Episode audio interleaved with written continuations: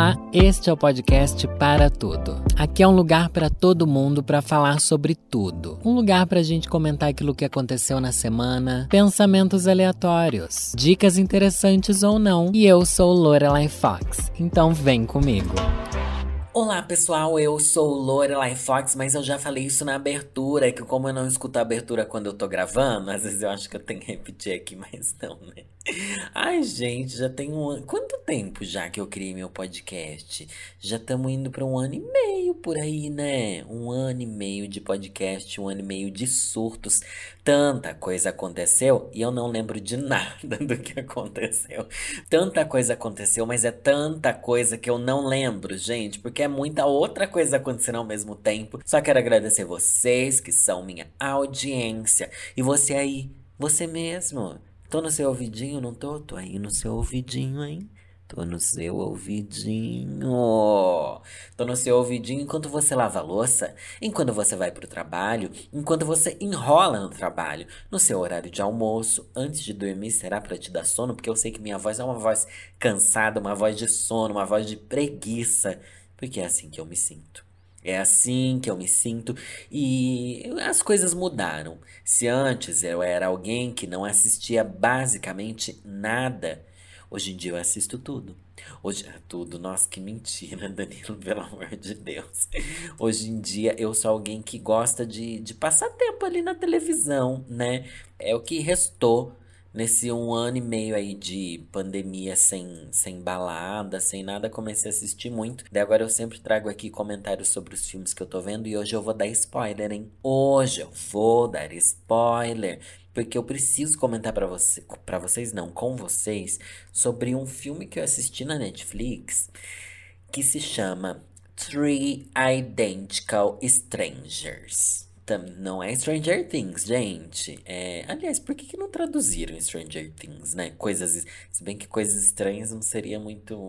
um nome muito bom. Mas podiam ter pensado no nome em brasileiro, né? Não sei. Stranger Things, Stranger Things. Mas Three Identical Strangers é três é, estranhos idênticos. É isso aí. É, talvez você já tenha assistido, mas eu preciso comentar sobre a quantidade de reflexões que passaram pela minha cabeça depois de assistir esse documentário lá na Netflix. Se você não faz ideia do que eu tô falando, é um documentário, acho que tem uma hora e meia, não é muito longo, não. E ele trata sobre um menino. Eu vou dar agora, começa a sessão spoiler aqui, mas ai, você também tá com preguiça de assistir, você não vai assistir, né? É bom que eu já faça aqui o serviço por você. Igual quando a gente tá com preguiça de ler livro, a gente espera sair o filme, você tá com preguiça de assistir esse documentário, eu já vou entregar a história aqui para você.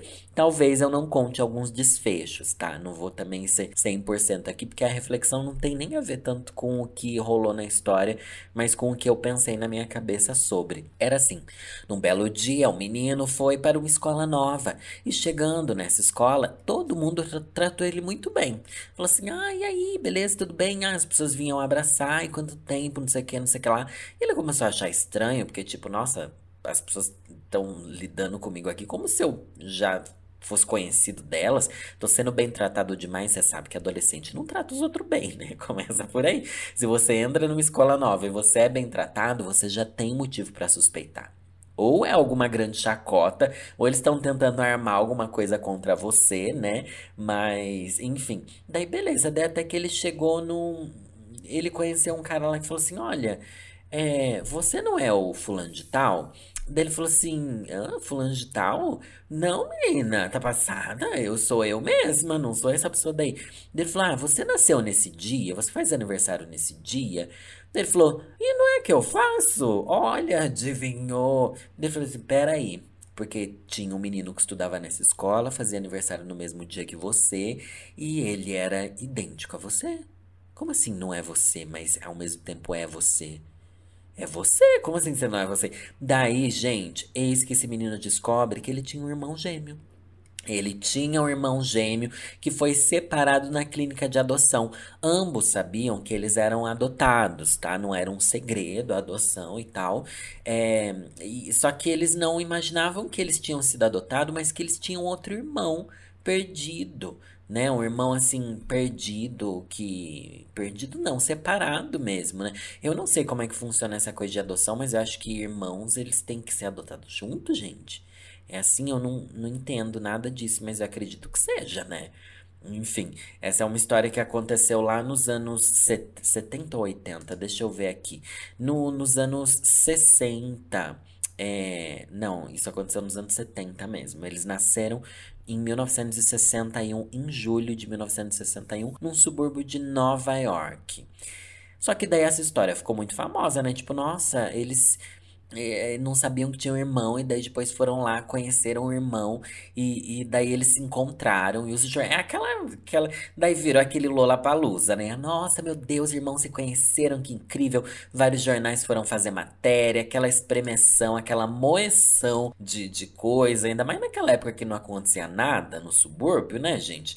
Daí o povo inventava mil e uma história em cima deles, e mil e uma fotos, não sei o que lá, e ficaram conhecidos nos Estados Unidos inteiro, tipo, ai, os gêmeos se reencontraram na adolescência, não sei o que lá, e eles eram idênticos. Idênticos.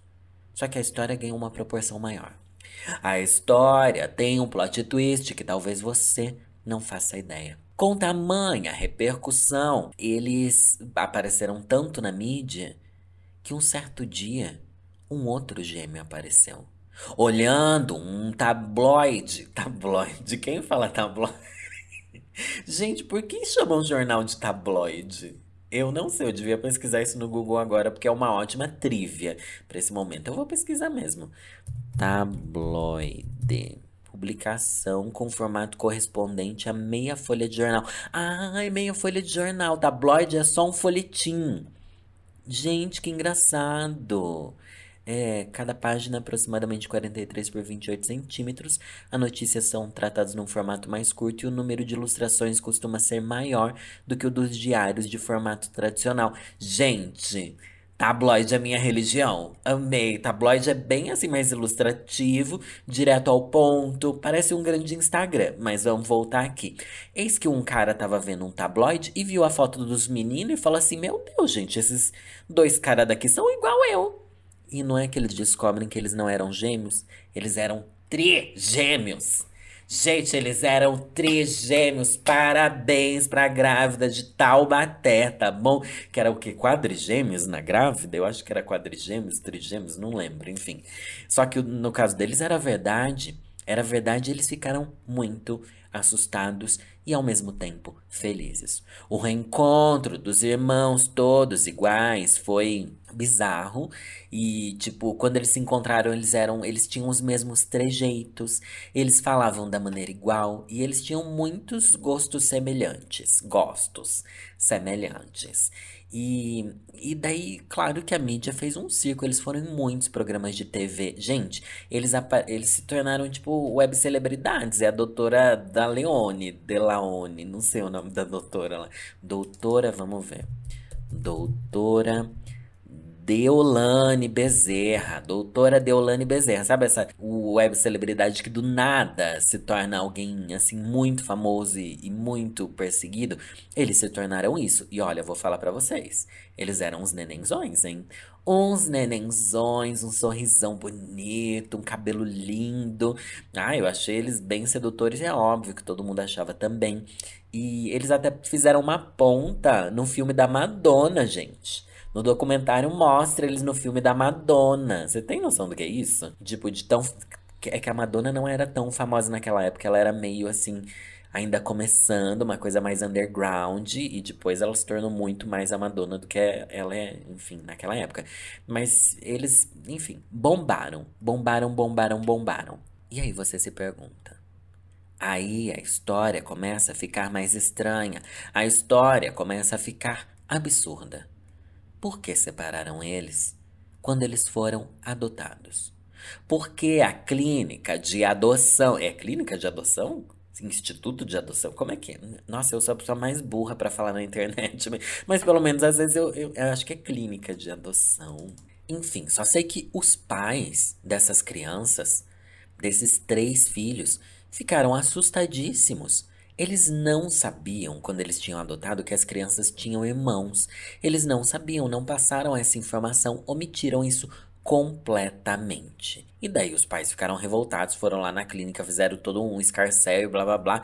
E daí deram aquelas desculpas, passaram um pano lá, o pessoal da clínica, não sei o que. E a história só vai ficando cada vez mais estranha, gente. Eu vou resumir aqui, porque eu acho que já deixei você bastante curioso para saber o real motivo pelo qual eles foram separados na adoção.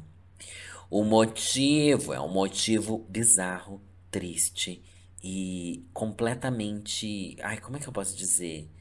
Completamente muito ruim. que tenta achar um adjetivo melhor e não consegue, né? É um, é um completamente muito ruim. Eles foram vítimas de um experimento. Olha só, você não esperava por essa, né? Quando eu assisti, eu pensei assim, tá, o que, que vai ser? Por que, que eles foram separados? Eu não esperava que fosse me entregar plot twists de ficção científica, gente. E de verdade, ficção científica. Você lembra da Eleven no Stranger Things? Que, tipo, fazia um experimento com ela para ver como é que ela reagia, não sei o que lá. Ela era dividida por números e tal. Pegaram os três meninos que eram gêmeos idênticos idênticos, separaram eles como crianças e quando crianças, né, quando bebê, e continuaram analisando eles por décadas. Décadas não, né? Porque acho que eles tinham uns 15, 16 anos quando pararam de fazer os testes com eles. Gente, testes com as crianças separadas para ver se elas se comportavam de maneira igual, para ver como é que elas reagiam sendo criadas em ambientes diferentes e, e como é que elas cresciam sendo idênticas. Se elas iam manter as características é, do nascimento ou se elas iam adquirir características da criação para descobrir se existe um fator genético mais forte ou um fator social mais forte. Eu acho que hoje em dia a gente tem bastante a noção e o conceito de que é, a, tanto a genética quanto o social moldam a nossa personalidade, né?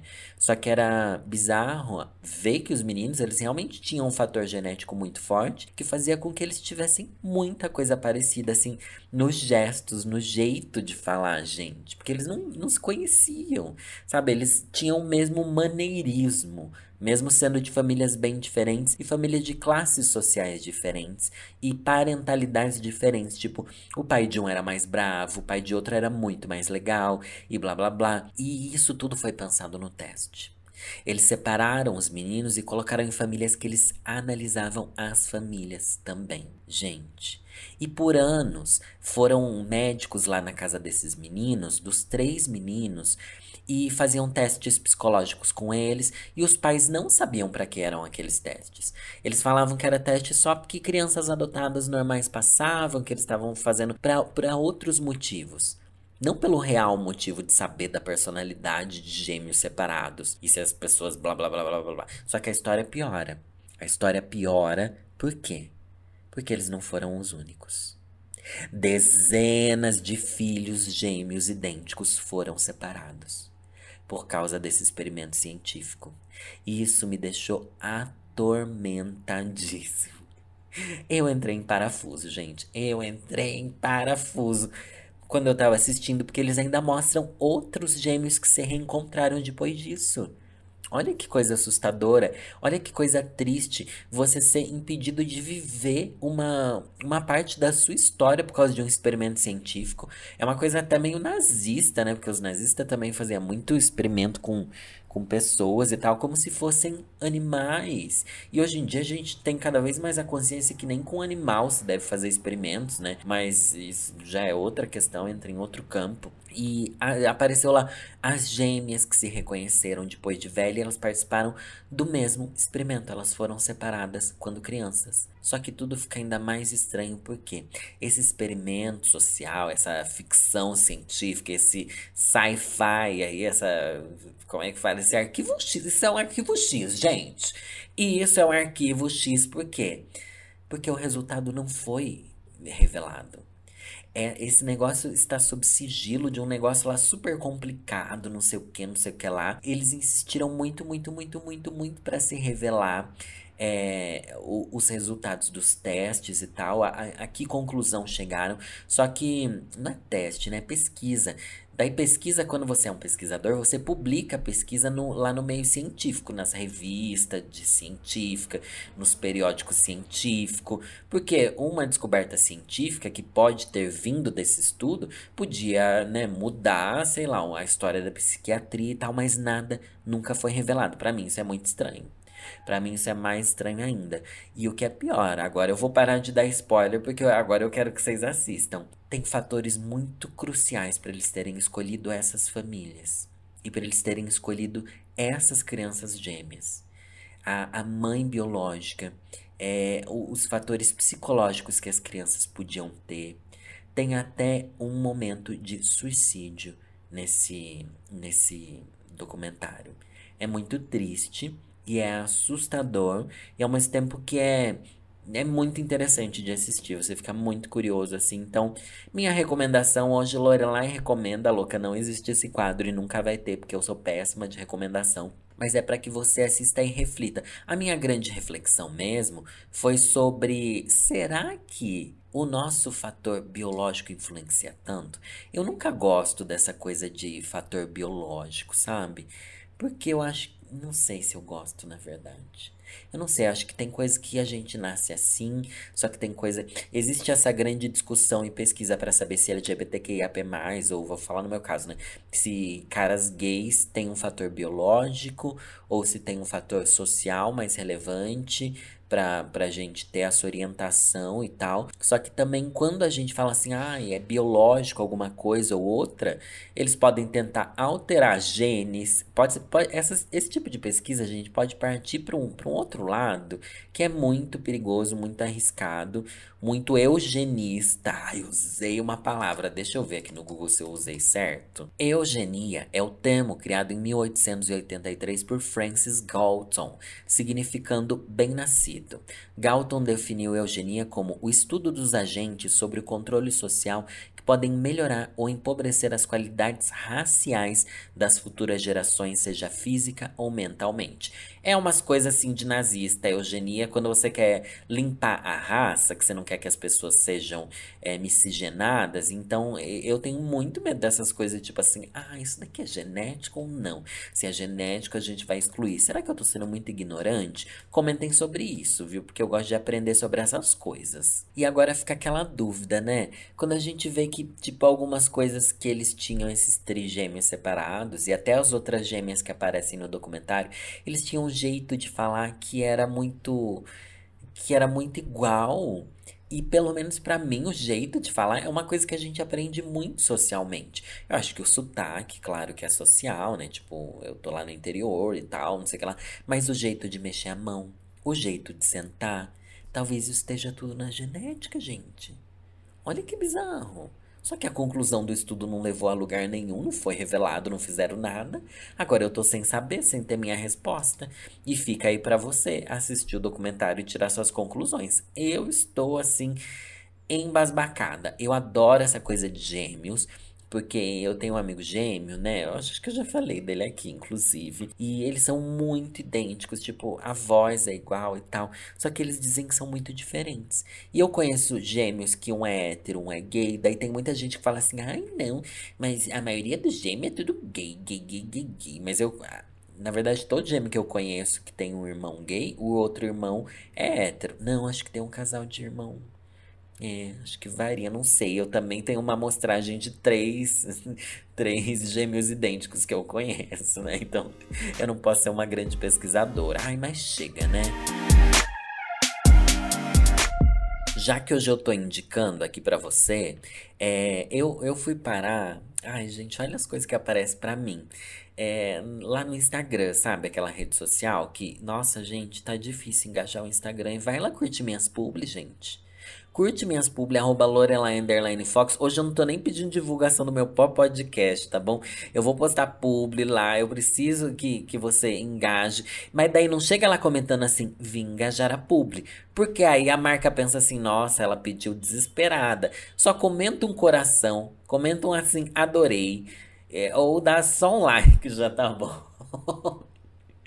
Ai, gente, é difícil ser blogueira com esse algoritmo, mas enfim. O que eu tô falando é que o Instagram me indicou lá no meu explorar, às vezes aparece umas coisas bem louca e bizarra. Um arroba que se chama Geografia Completa. E a postagem que apareceu me deixou assustadíssima me deixou assustadíssima. Essa é uma arroba que ela é, é bem famosa, tem 268 mil seguidores. Então eu tô confiando. Se for mentira as informações que aparecem aqui, eu tô sendo feita de trouxa por fake news, tá bom? Porque o post que apareceu para mim e eu fiquei assim meia hora olhando para ele igual uma jumenta brisando na minha cabeça, foi sobre a profundidade do rio Amazonas. Você não esperava por essa, né? Eu acho que passar de, de Stranger Things pra profundidade do rio Amazonas. Mas, gente, no post que tem nesse arroba, aparece assim: um, a, a altura, a altura do Cristo Redentor, 38 metros. É muito alto. A altura da Estátua da Liberdade, 93 metros. É muito alta. A altura do Big Ben, eu já fui para Londres. Tá, querida, toda vez que eu puder dar esse close de um tempo bom que não volta mais, eu vou dar.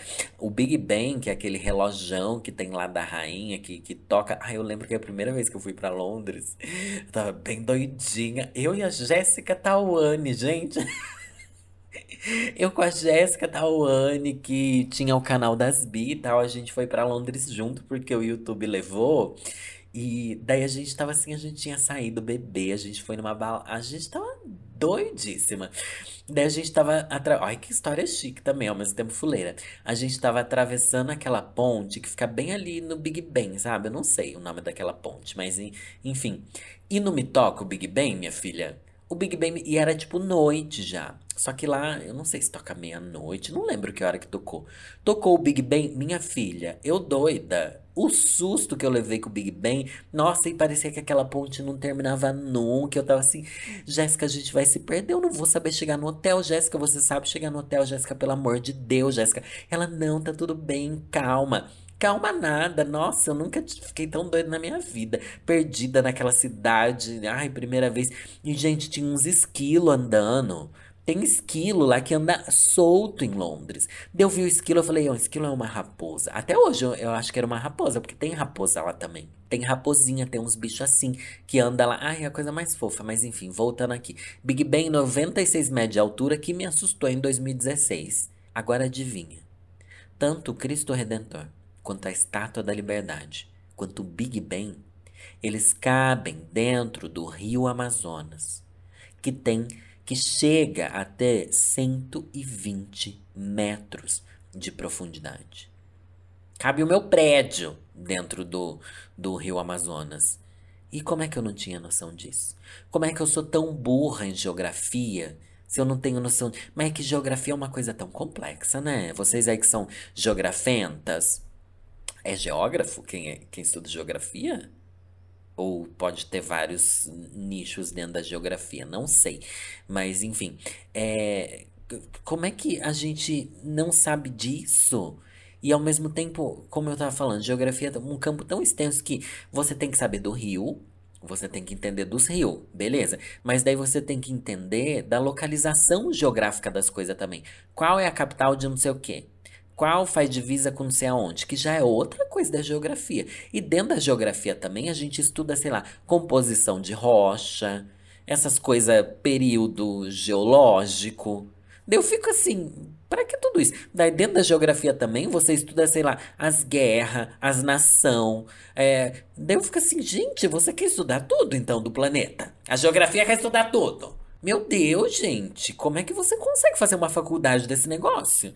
Que você tem que aprender tudo e eu não entendo nada. Gente, eu juro pra vocês, esses dias eu fui no shopping e daí eu vi aqueles quadros. Tá, ai, tá na moda, sabe? Lembra que eu contei que eu comprei aquele quadro de raspar filmes, assim, que eu assisti? Tinha lá no shopping um quadro, assim, que era o mapa do Brasil e você raspava os lugares que você já tinha ido. Daí tinha um monte de coisas legais, assim, para você raspar o que você já completou e tal. Primeiro, acho que no Brasil eu completaria várias cidades, porque eu já viajei bastante aqui a trabalho, mas enfim.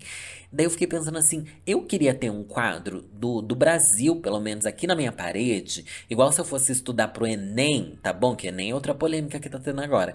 Se eu fosse estudar pro Enem, eu ia olhar para aquele quadro e ia querer pelo menos decorar onde fica os estados, tudo, e as capital dos estados é o mínimo. É o mínimo. Um dia eu soube. Como é que eu não sei isso hoje em dia? Como é que eu posso ser a pessoa mais burra em geografia que esse Brasil já teve? Eu não sei como é possível. Eu não sei como é possível. E por mais que eu tenha viajado e tal, gente, é tão ruim a sensação de você estar tá viajando e não saber de absolutamente nada do lugar que você tá. E a pessoa que é geografenta, ela sabe. Ela sabe, mas não precisa nem ser alguém que estudou geografia, porque aí também a gente está exigindo demais das pessoas, né? Eu não vou exigir isso de ninguém, nem de você, e não exija de mim. Mas eu penso, meu pai, por exemplo. Meu pai, gente, meu pai tem 77 anos aí, ó. Um senhorzinho que você olha para ele, ele, eu juro para você, a família às vezes chama ele de Osama Bin Laden, porque ele lembra Osama Bin Laden, tá? Que ele tem um barbão assim, magrinho, magrinho, magrinho, magrinho. E estudou na escola na época daqueles colégios lá que, que a professora batia carrega água nas, nas crianças. E era normal, e era permitido, entendeu? Então ele vem daquela época. Meu pai sabe até hoje estado de tudo. Ele sabe as capital de tudo. Ele sabe as localização do, dos negócios no mundo. Como é que alguém sabe no mundo, gente? Como, eu, se você me pergunta assim da América do Sul, eu fico meio em dúvida de dizer quais países estão ali com divisa com qual. Eu não sei. Eu não sei. E eu sou burra por isso. Isso não é uma coisa que a gente pensa assim, ai, dane-se. Não, eu acho que isso é vergonhoso. Eu acho que é uma ignorância imensa. Porque não é meio que o mínimo que a gente tem que saber, gente? Do, das coisas, assim? Não sei. Não sei, gente, não sei. Se você, você que tá aí na escola, porque o meu público é bem mais jovem do que eu. Quando a gente sai ali fresquinho, quando a gente sai fresquinho ali, bonitinho da escola, que você ainda tá indo pro, pras outra coisa, você, pras outras, nossa, eu falei, falei, não disse nada, né? Quando você sai do colégio, entra na faculdade, as notícias, notícia não, né? Os ensinamentos ainda tão é, leves, né? leves não, frescos na sua cabeça. Tão frescos. Daí vai sumindo porque você não usa. Você deixa gangrenar o seu, o seu cérebro. E não é legal. Só que também eu vou querer esse conhecimento, eu nunca vou ter onde falar, se bem que agora no podcast eu podia estar tá dando aqui o close. Olha, pessoal, não sei o que lá, é divisa com não sei onde. Vou até abrir o um mapa aqui, ó.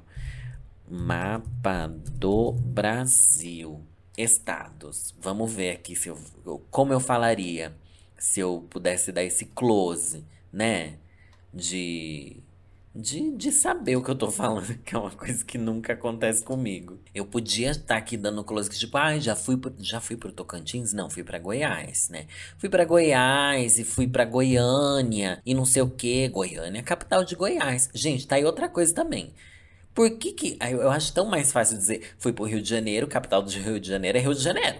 Fui para São Paulo, capital de São Paulo, São Paulo. Eu acho que todo estado, a capital devia ter o nome do, do estado. Não ia facilitar tanto, gente. Ah, ia facilitar tanto. Fui para Alagoas, capital é Alagoas mesmo, né? Maceió. Fui para pro, pro Pará, a capital é o Pará mesmo, sabe? E tá tudo bem. Agora, será que o Pará é? Não, né? Pelo amor de Deus. A capital do Pará é Belém, né? É Belém do Pará, é isso que é famosa, né?